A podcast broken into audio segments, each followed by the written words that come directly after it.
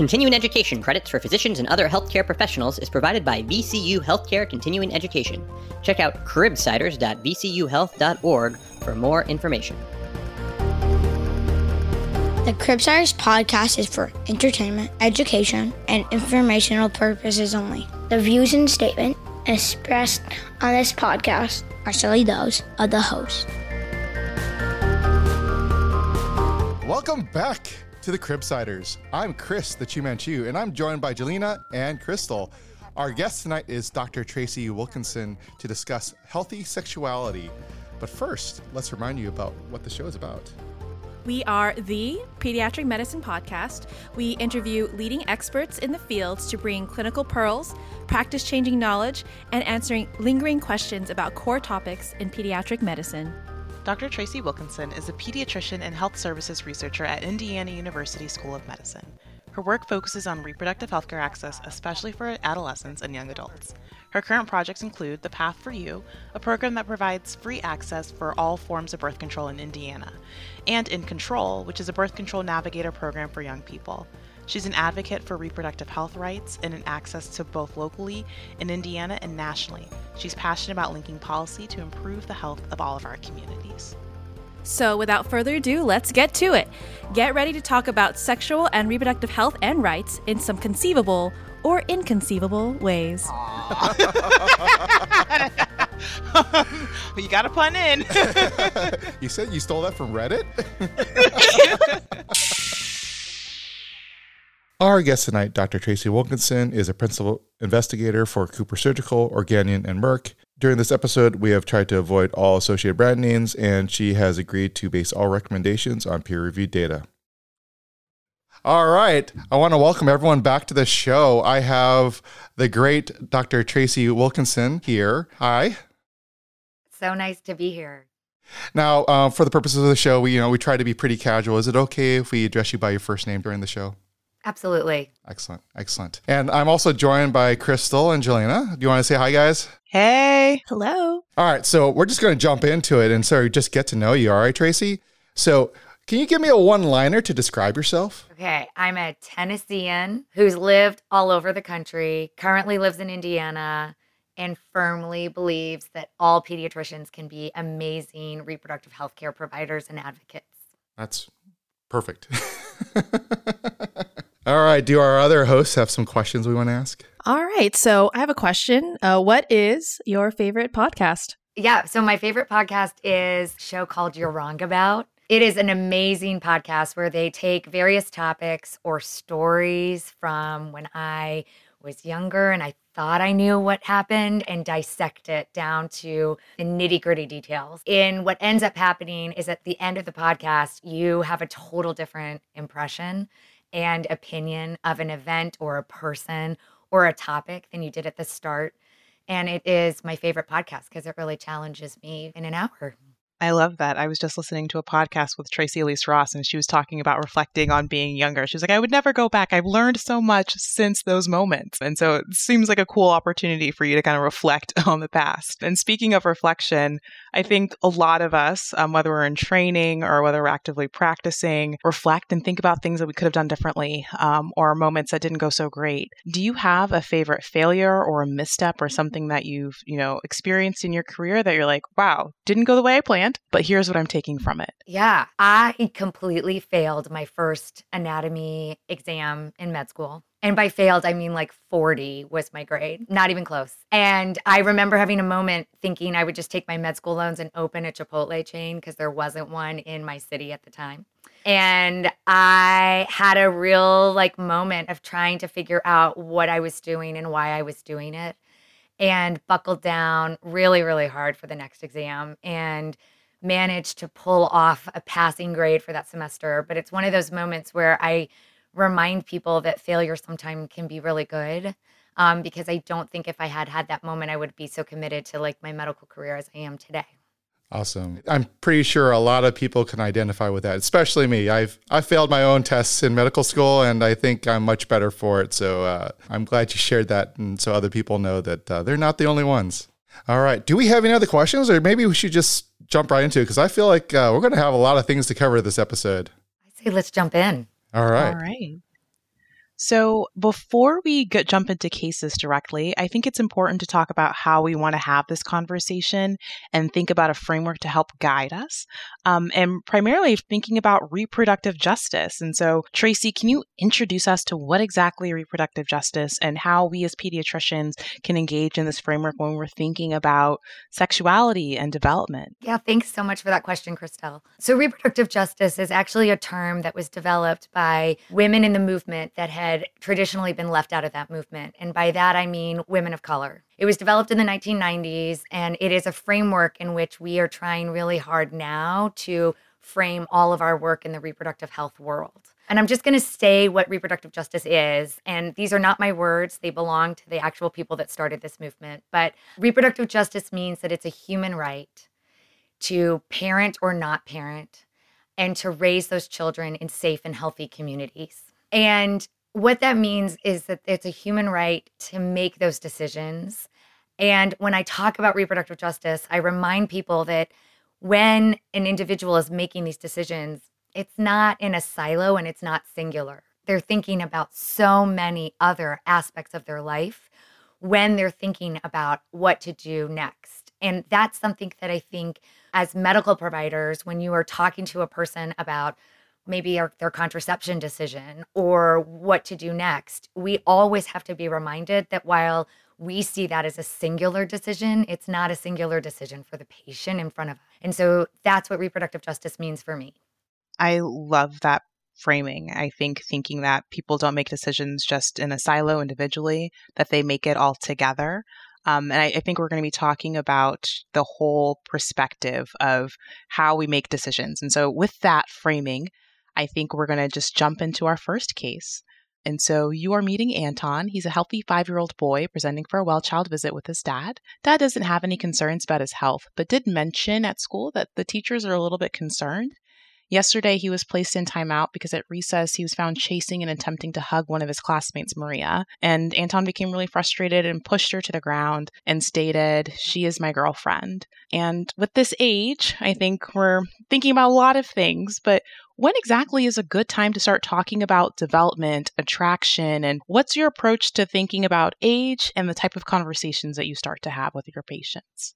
Yeah, I love this case because I my answer to you is that there is no one age and that it's never too early to start.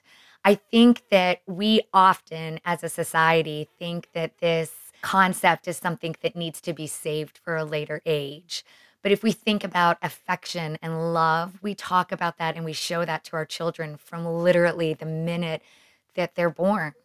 And so when you think about Anton and his desire to express his affection and maybe not being able to process the rejection of that affection, that's all normal development. Of course, I would want to have a conversation about using words and not our hands, right? We don't want to push somebody down. We want to be able to use our hands, but this is maybe a great opportunity where the parents and the pediatrician could start thinking about how can we help Anton process those feelings that he's having towards his classmate?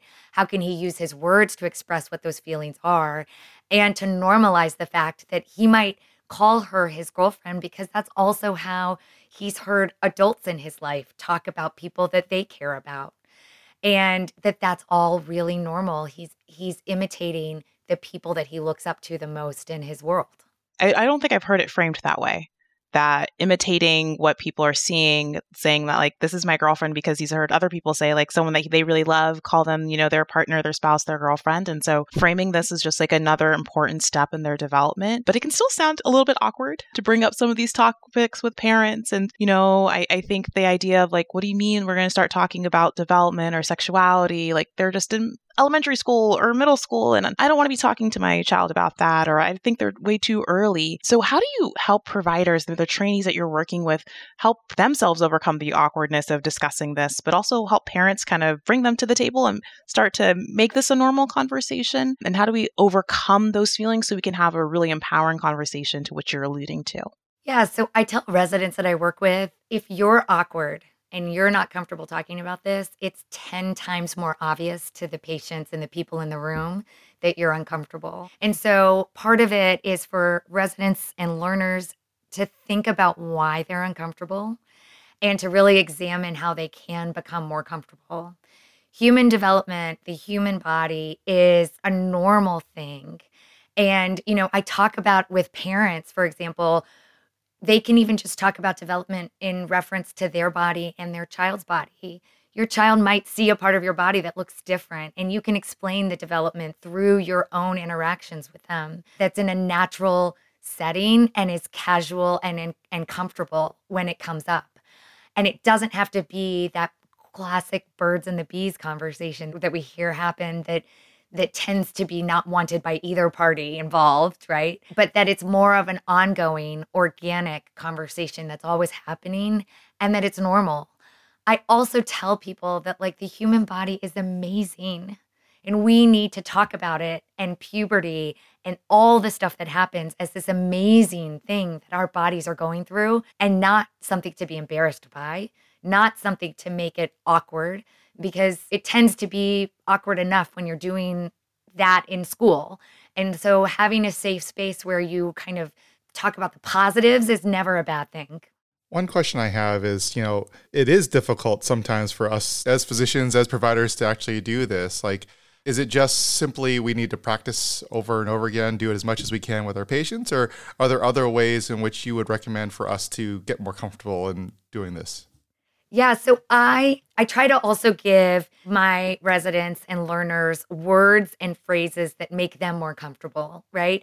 So I think that there's some words that make everybody kind of giggle and laugh, like penis or vagina or anal. And so it's normal for us not to maybe be super comfortable using those words. And so simple things like when you find somebody cute, is that a girl or boy or both? is an easy way to talk about attraction. When you are more than friends with somebody, are you doing things above the belt or below the belt? That's an easy way for like a young person also to express what's going on. And it's really simple terms that make you feel more comfortable saying them. And the more you practice them, the more comfortable you will be when you're actually saying them in front of a patient. But if you don't have confidence in saying them, if you're not making eye contact with that patient, they're feeling that and they're feeling the stigma that they're already feeling from all the things in society that tell them that these parts of their body, these feelings that they're having are wrong. And I think we do an injustice when we perpetuate that in our medical settings, especially within pediatric settings. I think we're going to talk a little more about how you approach this and start talking to them in the next case. I don't know, Jelena, do you want to sort of take it to the next step? Sure. So I have another case, uh, next patient uh, in your clinic. So we have May. She is a 14 year old patient and she comes in uh, for her well child visit with both parents. They have a history of uh, well controlled asthma and allergies. And after discussing that, you would like to interview May without their parents to focus on uh, the social part of the exam or the quote unquote heads exam. And so I'm curious, what is uh, your approach to uh heads assessment? I know it's a very regimented kind of acronym, um, but I, I appreciate kind of like your thoughts and how, how to go about this part of the visit? Yeah, so I tell my learners all the time you're actually doing a heads assessment on every patient you're seeing, even newborns. We're asking who's living at home, where are you spending your day, what things are you doing for safety? And so I challenge people not to say, like, well, there's a certain age, we've got to start doing a heads assessment. It really is the questions you should be asking for every patient to understand what makes them who they are when they're not in front of you in that room. And so understanding where they're spending their time, who's part of their community, what are the people impacting their lives is an important question that should be asked for everybody. We all want to know whether a four year old is in daycare or at home because it's impacting how we're thinking about their development. The same thing about a 14 year old wanting to know whether they have after school activities or whether they're going home. And so I challenge people to remember that we have been doing heads exams the whole way. It's just on different parts of our templates, right? When we get into the quote unquote teenage years, it ends up being this special part of the template, but it, we shouldn't necessarily treat it that way. I also encourage people to have private time with patients as early an age as you think that they are developmentally able to do that. Because it's really important for us to encourage autonomy in these medical settings. And even if it's just for a few minutes to hear how things are going at school or how things are going at home, you want to know that from like even younger kids. And there have been many times in our clinic that we have heard from young people, much younger than 13, about things that have been happening at school that their parents had no idea about because they just were really scared to tell their parent. They were scared their parents were going to get upset. They were scared their parents were going to be worried, or they were scared about the repercussions that might happen to them at school.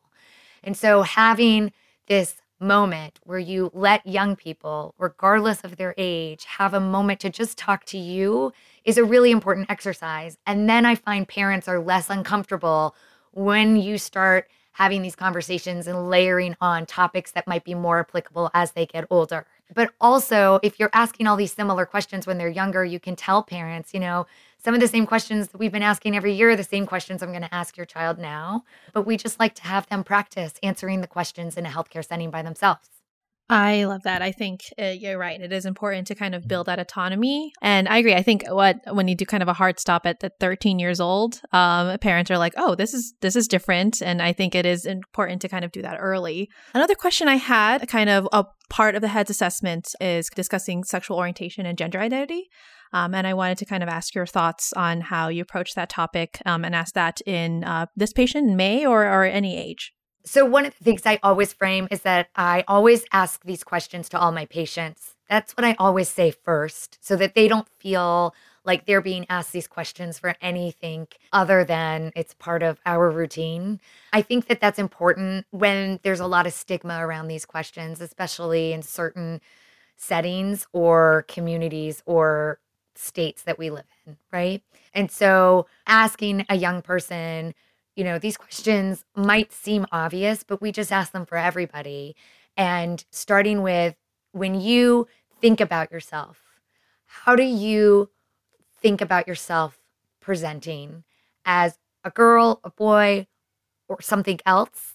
And giving them simple words because even the words of how do you identify that's very medicalized and that doesn't really resonate with somebody who could be relatively young and you're having these conversations with.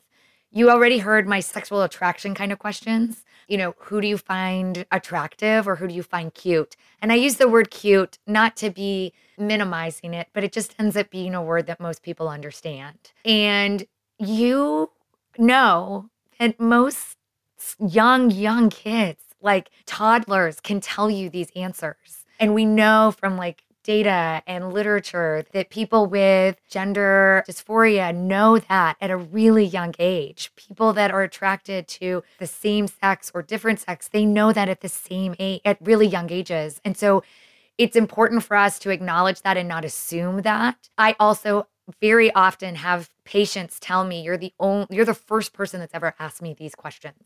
I've never told anybody that I'm attracted to both girls and boys. And I don't want you to tell anybody, and that's okay.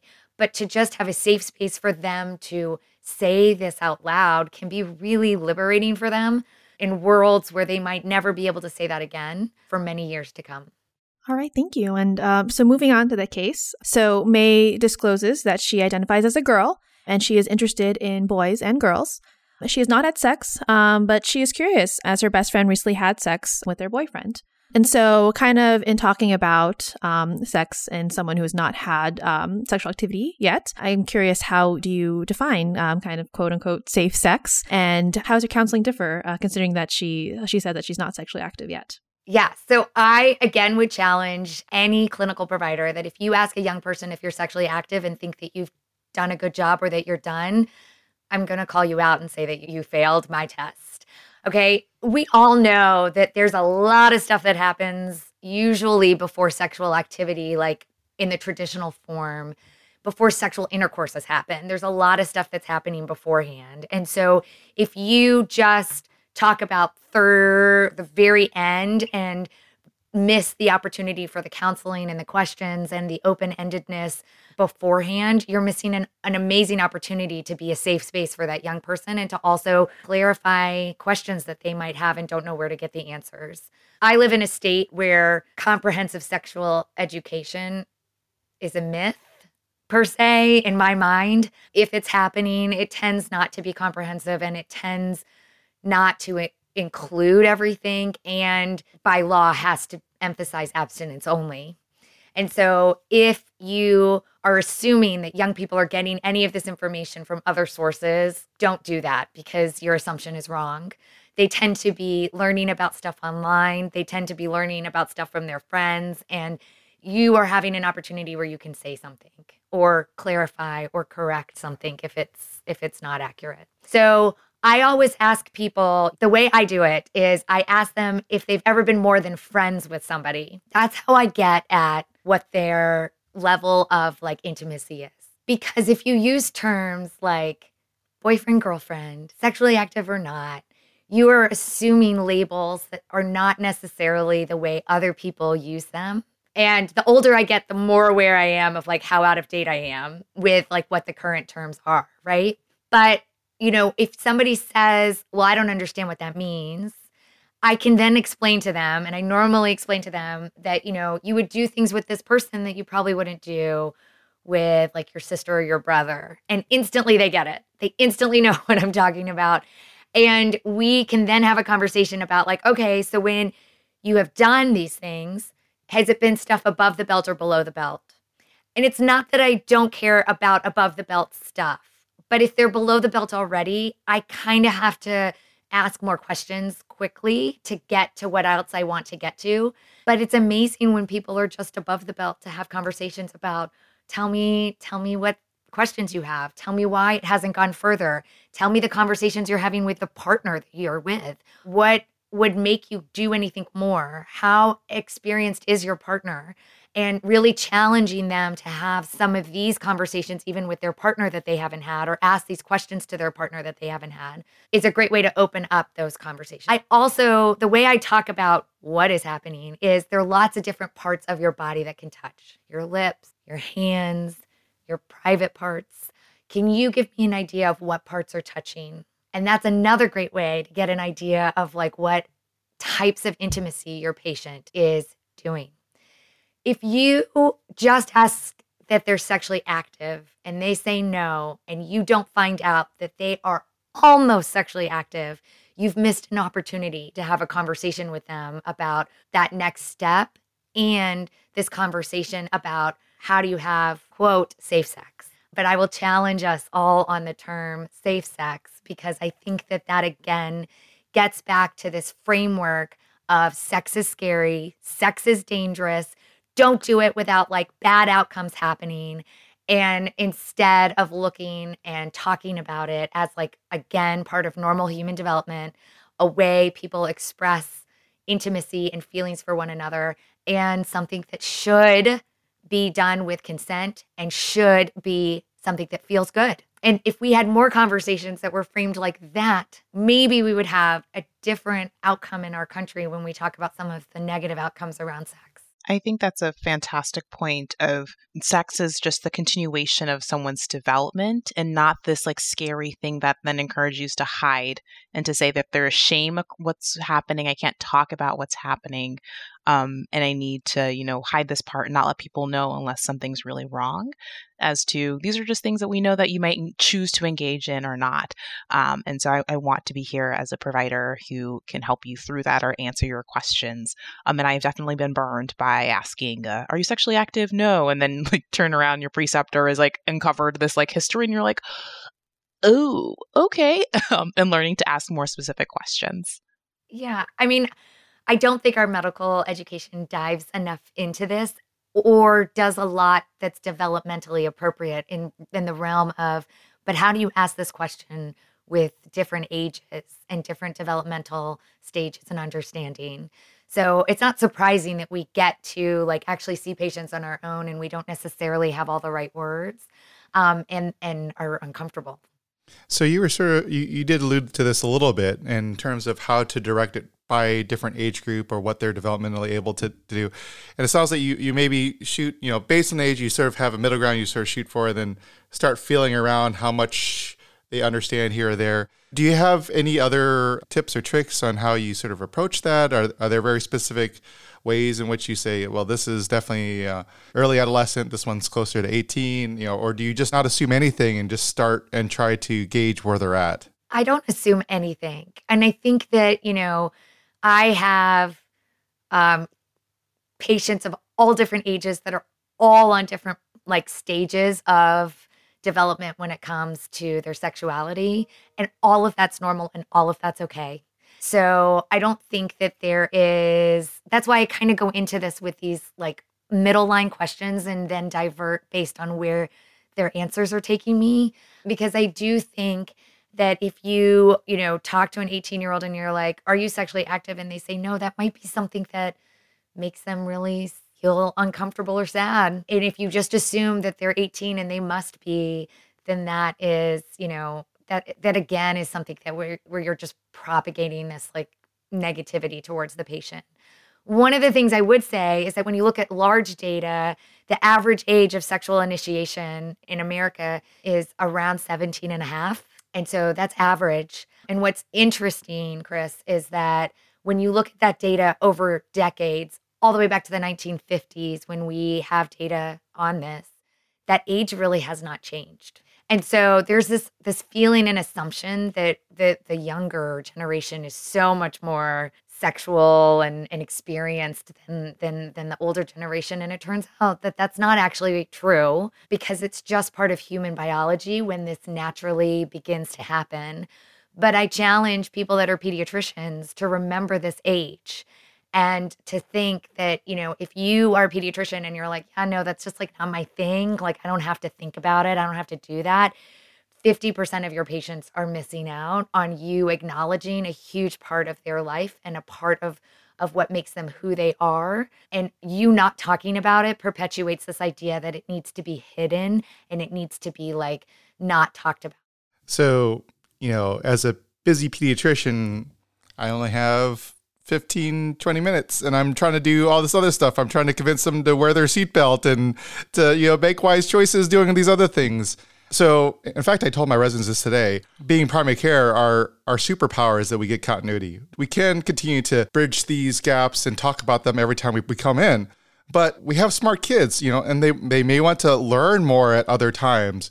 Do you have any specific resources that you may give them? Like may not be books because I, I, I know many books I, I can't even get my kids to read but like are, are there like great youtube resources or websites that they can read? Like things like otherwise you know i feel like you know my adolescent boys are just going to watch porn on tv or something like that. Like i don't like are there good places that you can say hey if you want to learn more check these out yeah. So one of my favorite websites that i give to patients parents learners is amaze.org it is a resource with lots of different videos, information, and it is designed by young people and for young people with a lot of youth engagement. And their tagline is more info, less weird. And it takes the awkward out of growing up. And I love this website. I think it's really great for different ages, different audiences, and I highly recommend it. All right. So thank you so much. Um, I definitely will use this resource. I didn't know about it. Um, it does sound amazing. And kind of your point in that um, comprehensive sexual education in schools is, is lacking. And so I'm always wondering, I'm like, okay, if they can't get at school and I don't have enough time to talk about it in clinic, uh, where else can they go? and so kind of moving on with this case. And so you conclude with your visit, um, you give the appropriate vaccines and you plan for a one year uh, follow up. Uh, but then about six months later that you see May is um, now 15 years old um, and she's actually scheduled again for an acute visit um, with you with chief complaint of uh, contraception and you don't know anything else. So um, you're not sure if she'll be alone or with a parent or much more, except for that chief complaint. And so I did kind of want to talk a little about kind of uh, legal things. Um, I think sometimes, like with age, and if a, a child comes in alone with a parent, that changes things. And so if you can talk a little bit about kind of uh, consent for uh, sexual reproductive health care services for minors. I know it's kind of state dependent, uh, but just kind of like your general approach for uh, pediatricians who are uh, concerned about those kind of things.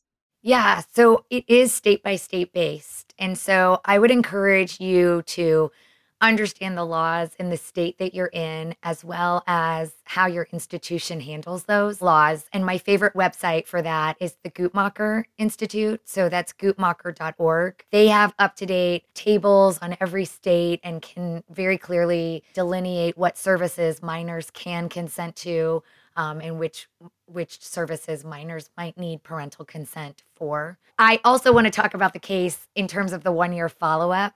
I very, very rarely let teenagers have one year follow ups because so much happens in their lives in a year. I try really hard to find something in their like chart, some sort of medical or social reason to bring them back in three to six months because I think it's a really, really hard argument to make that there's no reason that they need to see you in a year, given the amount of development, both socially and physically, that they're going through during adolescence. And Chris, your point about like counseling on seatbelts, I agree, it's super, super important.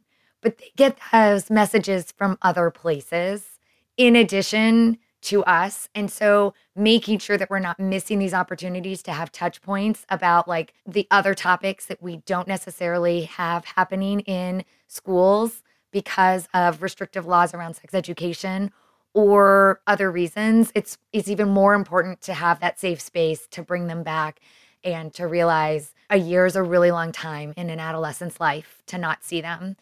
So I would say I'm not surprised that this patient came back to us in 6 months because I probably could have told you that a lot of her a lot of things in her life have changed. So if I was living in a state that allowed me to to talk to this patient without their mom, I would do that, but I would I always encourage young people to have trusted adults in their lives it's not always a parent, and that's okay. Is ideal if it is your parent for many legal reasons. But it is important that there is somebody in their lives that is of legal age that they can go to and that they can get help.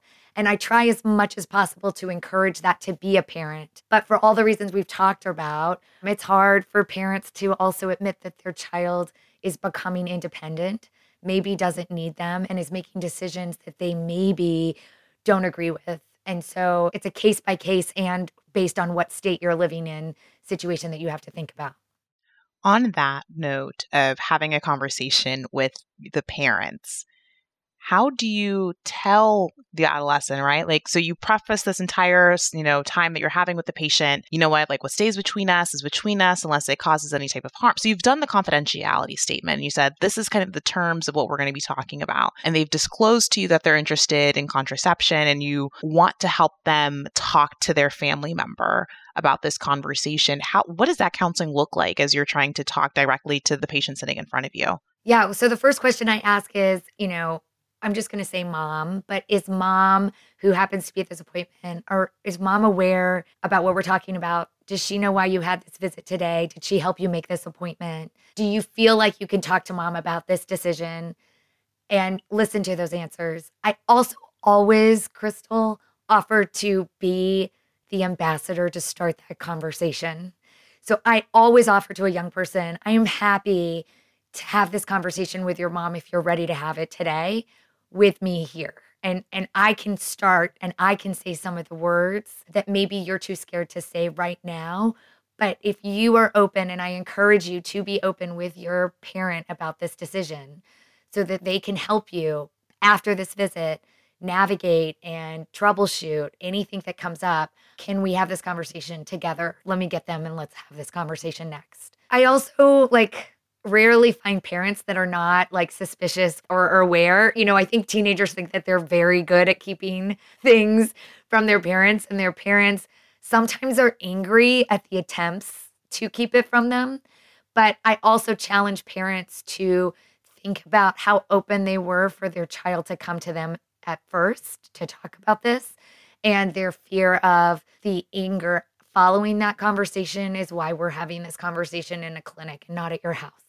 These are wonderful. And I was just one of the questions I wanted to ask is that we are often in states or from states that may have, you know, some more rules about what we can say, can't say, who can access care, who can't access care.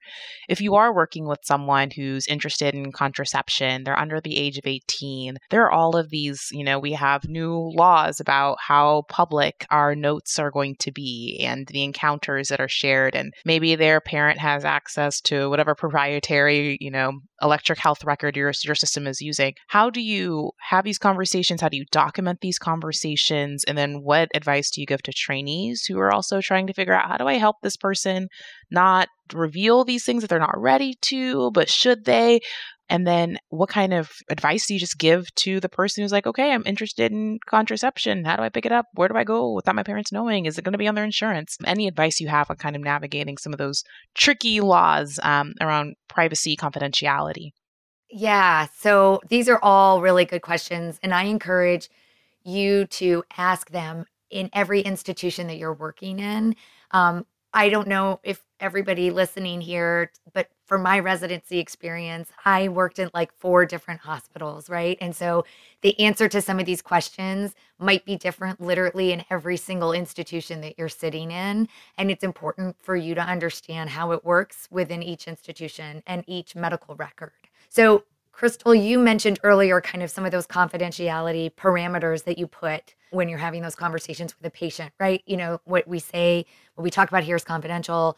I don't have to break that confidentiality unless you're going to hurt someone else, you're going to hurt yourself, or somebody's hurting you. I always follow that up with we do everything that we can on our side to keep these confidential conversations within your medical record. However, there is always a chance that that could be broken because your medical record is not only in these four walls that we're talking. And I need you to understand that risk, which is even more of a reason why we need to pull a parent in and get them in the loop so that this is not discovered in an accidental moment and catches you off guard. It could come to your house through an explanation of benefits from the insurance company.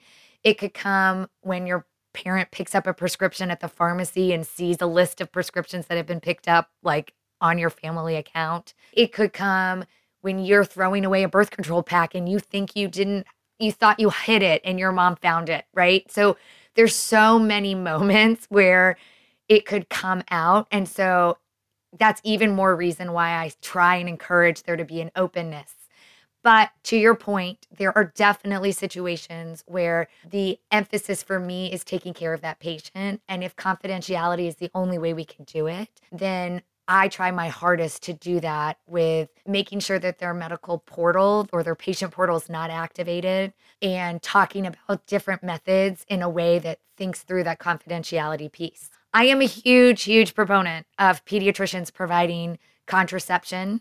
And so we could talk about that.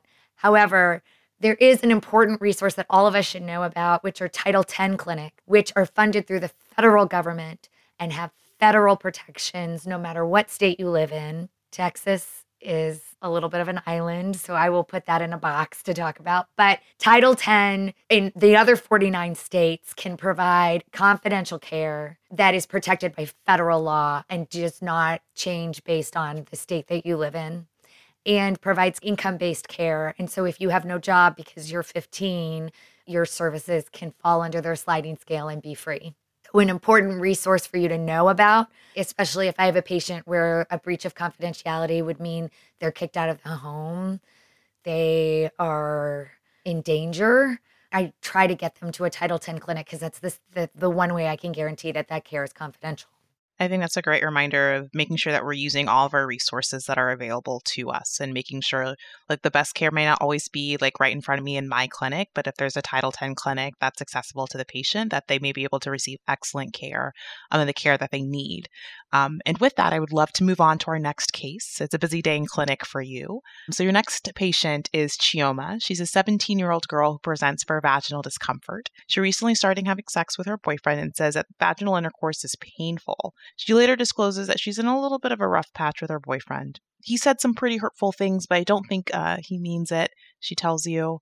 How do you discuss consent and pleasure with patients and just generally healthy relationships? These are topics that I think we should talk about so much more than we do in pediatrics. I would probably ask this patient, tell me what you mean by a rough patch. What does that mean to you? Does that mean that you're arguing? Does that mean that there's ever verbal violence, physical violence, sexual violence? Do you always feel that when you are sexual or intimate with your partner that that is what you want to be doing?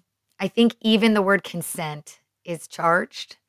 And so that's how I say, that's how I talk about consent. Is it something that you want to be doing? And tell me if it ever feels good. Does it ever feel good? Are there times where it just doesn't feel good, but there are other times where it does feel good, or does it always feel painful? Because it's not supposed to feel painful. And I would want to examine what is going on and why she is not having more pleasure from her intimacy. And, you know, to an earlier comment, Chris, that you made, a lot of young people are learning about sex from porn. And it is an unfortunate situation because it is 100% fake and super artificial. But the way pleasure is expressed or displayed in porn is very not female centric and it's very um, fake. So if people think that that's what it's supposed to be, and I'm just not feeling that way, or I don't moan and groan that way when he does that, something's wrong with me. Um, it's really important for us to bring a little bit of reality to their understanding of what it's supposed to look like. We don't have a lot of beautiful, healthy sex in our common media forms. You know, I tell my residents all the time think about what people are seeing on television. They or on even even in movies. They're kissing and then the next scene they wake up and they're naked and it's just all done. There's no conversation about how they got from point A to Z. There's no conversation about who's using a condom. How are we going to put that on? Do I use lubrication? Do I not? There's none of that has happened. They're just happy and their makeup is perfect and they're laying in bed next to each other and it's all done. And that's what we think of as like, we're shocked that people don't understand how to get from point A to point Z, you know? And and the only way we do show that is through porn. Let's not be surprised at the misinterpretations and the misrepresentations we have around sex for our young people, but even for adults. That's so important to remember. I was just listening to a podcast, Death, Sex, and Money, and they just had an episode on like, how did you first learn about sex? And they're like talking about dirty dancing and like just different movies and stuff where it's just like, this is how I learned about it. These are the images and the things that I'm seeing. And then also, I'm thinking about like all the shows I watch on HBO. I'm like, House of Dragons or whatever that show was, Game of Thrones violence. Yeah. It's like it's so it's really interesting to think about like the media that people are consuming and the way that they're thinking about replicating it. But bringing it back to our patient um, with Chioma, um, you screen her for interpersonal violence um, and determine with you know good conversation with her that this isn't something that she is concerned about, and it's something that you, as a clinician, this rough patch that um, you are have any concern about, but something that you'll continue to have more conversation. She brings up to you that she would actually like to discuss contraception options, and she really doesn't know where to begin. Her mom says like the pill will cause her terrible mood swings, and she heard that the shot will cause weight gain. She's definitely not interested in that. So, what are some common misconceptions you hear about from your adolescent patients about contraception, um, and how do you counsel them through that? Yeah. So whenever I'm talking about contraception, I always, my first question is tell me what you've heard. What methods have you heard of? You'll be surprised that they haven't heard of the vast methods that are available in most cases, that a lot of their information is coming from friends, siblings, aunts, you know, figures in their life that they trust. It is really, really important for you not to minimize what they've heard or to say that that's not true because when you say that, that is not patient centered and that's not shared decision making at all. And you are saying that that trusted person in their life had an experience that didn't matter. And that tends to happen to patients that are not white much more than it happens to patients that are white. And so I say that because we started this conversation about reproductive justice as well. You know, thinking about what some of our biases are when we when we go into these conversations, thinking that you have the best method for that patient is 100% the wrong way to go into this conversation. I always tell people the best birth control is the one that an adolescent likes and is going to use. And that could be condoms. But if they use them 100% of the time, that is better than a birth control pill or a birth control shot that they're using 50% of the time. And that is where we have to also take off our hat of efficacy, which is hard in medicine, right? We always want the best of the best. But realizing that birth control method choice is not always driven by efficacy for our patients, but quite often by the side effect profile and so, for some patients, having a period every single month is really important to them. That's important to you, then I'm not going to really talk about Depo for you because that is a birth control method that will make your period irregular and might make your period go away. And if that's important to you to have, then we don't want to spend a lot of time talking about that. There are also people where, you know, weight gain or mood swings is their concern, or having something inside their body is a concern. And so hearing some of the patient items that are important to them can also really help guide you through that conversation. If this patient has no idea what they want, I usually say that the way I think about birth control methods is by how often you have to remember to take it. And there's some methods where you have to remember every day. And then there's some methods where you don't have to remember for years and there's everything in between. So I'm going to just talk about them in that way. But if anything resonates with you right then and there, tell me. The ones that take every day, those are methods that are easy to change the types, and you can start and stop them by yourself. You don't need me. The methods that take years, but you don't have to think about it every day, those are methods that you would have to come back probably if you wanted to change it and see somebody. So it's not a method that you can start and stop on your own. And so those are very patient centered elements to think about how to frame a conversation. In recent years, I'm sure you all have heard or maybe even were taught that we were supposed to counsel based on efficacy and starting with the most efficacious method first and go down the way. And that is really fallen out of favor. And so I encourage everybody listening to think about what matters to a patient first and frame your counseling around that and not what matters to medicine. I think that's a very important framework to have, um, especially with adolescents. Um, I think they have kind of different priorities and different time constraints. Um, I always kind of wonder, you know, like with school and other activities, like their ability to follow up. And so that kind of changes like their ideas of what is a good birth control method for them. So I did, um, I think we talked about contraception, but I, I did want to also ask you about kind of emergency, kind of like plan B and kind of like your thoughts on, on um, prescribing that or access to that. My favorite question. Thank you so much. Um, I actually started my research career examining Plan B availability and access. And so it's something that I wish pediatricians did more of. So, to the point of everybody has a plan A, which is what we were talking about with this patient, maybe their birth control method that they choose. And for every patient, I talk about plan B. And I talk about it as our backup method. And then based on the method that they're using, why a backup method would be applied, right? So if you have an injection every three months, well, we would use this if you hadn't seen me in three months and we're late for your next injection.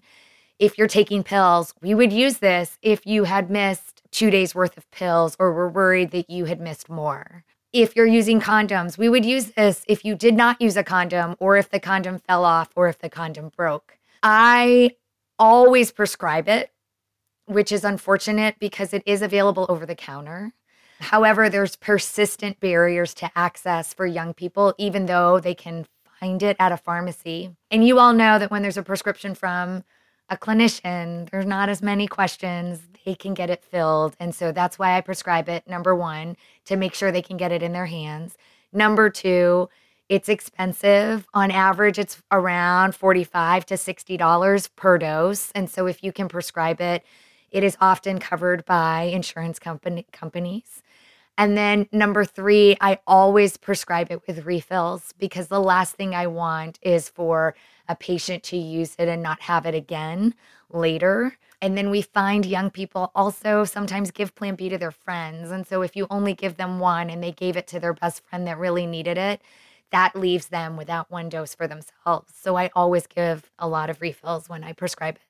So, uh, can you uh, tell us more about emergency contraception and, and different types um, and just kind of uh, a little bit more about that? Yeah, one of my favorite topics. So, I just want to clarify that there are actually three types of emergency contraception that are available, two of which are a little bit more difficult to obtain, mainly because one of them is an IUD. And so that's an intrauterine device, which would need to be placed by a clinical provider. But if it can be placed within five days of unprotected intercourse, that means that you have not only your emergency contraception on board, but you also have a long acting reversible form of contraception on board. The second form is called Ella, which is the name brand for ulipristal acetate. That is prescription only. It is effective up to five days after unprotected sex. And so for patients that come to me on day four or five, I will prescribe Ella rather than the third form of emergency contraception, which I'm going to talk about, um, which is levonorgestrel. This is the one that you probably have heard of as Plan B, the morning after pill. This is the one you see at the pharmacy on the shelf. This is a form of emergency contraception that works up to five days after unprotected sex, but definitely works better the sooner you take it. So I prescribe Plan B with any patient that has a plan A of birth control or even no plan of birth control, just somebody who would benefit from having emergency contraception in their hands because the sooner it's taken, the better it works. I tell people just like we have Tylenol in our cabinets for when we have a headache, if you are contemplating sexual activity or you are sexually active, you should have plan B in your cabinet as well for that uh oh moment where you need to take it as soon as possible. I also try to frame the conversation based on the method that a person is using to make sure they understand when and if to take Plan B. I always prescribe it um, because it helps assure access for young people in particular. It helps with insurance coverage because it can cost quite a chunk of change, almost $50 in some cases, which is hard for even me to find in my checking account these days. Um, and then I always give them refills on my prescription so that they always have access when they need it, especially if they've used a dose or given a dose to a friend. There really are no concerns in terms of like a side effect profile for emergency contraception. And I tell people that it is safer than Tylenol. It is a high dose of progesterone that delays ovulation if you have not ovulated yet and thickens your cervical mucus, which acts as a barrier to not let sperm and egg meet if you have ovulated. So that's how it works. It only works at one dose you take, right? So it doesn't give you protection for the rest of your cycle, which is also a misunderstanding that I've heard. And so it's really important that people understand how it works, that it is not an abortifacient. Unfortunately, I think that there's a lot of misperception, and even the name the morning after pill kind of perpetuates that misunderstanding that it could cause an abortion because it absolutely is the same hormone your body makes when you are pregnant. And if you took it when you were pregnant, nothing would happen. And it does not cause bleeding, it just delays ovulation. And so that's another important piece to explain to young people. It actually might make your period a few days late because you've delayed ovulation if you were just about to ovulate. Excellent. Well, I think we're getting close to the end of our discussion here. I just want to make sh- I want to see if um, anyone else had other questions or Tracey, you had other things you want to make sure our listeners knew about before we sign off. Yeah, I would just say that I would encourage people to have these conversations with every single patient that they interact with. I think a lot of our cases today were centered on female presenting patients. And I would encourage people to have these conversations with all their patients because it's a really important and eye opening way to get into some of the things that they're thinking about, answer the questions that they inevitably have on their brain, um, and to be a trusted resource for them. I think one thing that I would love to add is also thinking about that reproductive justice framework that we, we started with with this conversation and thinking about the choices that our patients are making are not happening in isolation. I think particularly about when I'm talking about contraception access for my Black and Brown patients, my Latina patients who are coming into me, and the idea of trying to control what their reproductive options look like.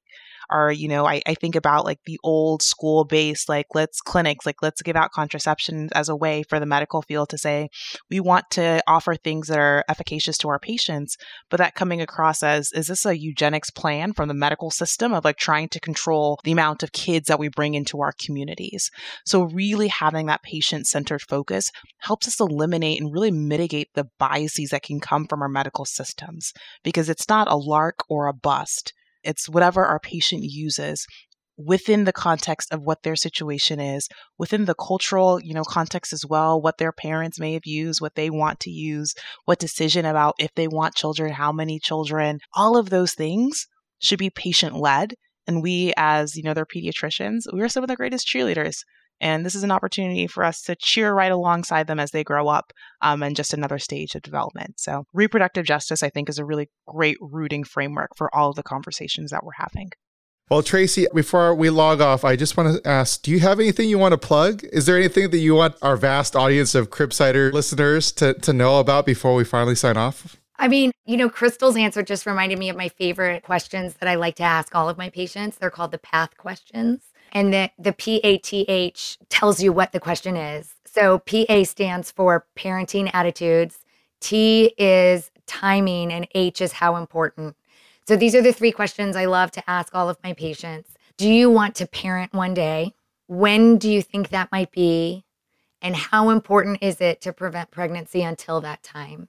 And I love these questions because they give you a huge insight into the goals of your patient, where they are in their headspace about so many things, but it also doesn't rely on sexual activity. And so, for people that are nervous about those types of questions, but can open the door with just hearing about somebody's goals, about maybe one day being a parent and what has to happen um, to get to that point. It is an amazing conversation opener for people to learn in a very patient centered way. Fantastic. Thank you so much again for spending uh, this evening with us. I learned a whole bunch, and I'm sure our listeners will too.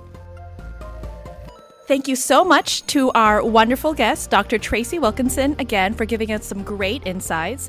Uh, this has been another episode of The Cribsiders. It's for the kids. Get show notes and sign up for our weekly knowledge food formula feeds and newsletter on our website at www.thecribsiders.com. We're committed to providing you with high value, practice changing knowledge. And to do that, we need your feedback. So please subscribe, rate, and review the show on Apple Podcasts or contact us at thecribsiders at gmail.com. A special thanks to our producer for this episode, Crystal Angelina here, our executive producer for this episode, Dr. Max Cruz, and our showrunner, Sam Mazer, and our wonderful social media team on Twitter, Instagram, and Facebook. I've been Chris the Chu Manchu. Thank you. Good night. Hey, you've already listened to the entire episode. Now claim CME credit. Continuing education credit is provided by VCU Healthcare Continuing Education. VCU is accredited to provide continuing education to the entire healthcare team. Check it out at cribsiders.vcuhealth.org for more information and to claim your credit after listening to this episode.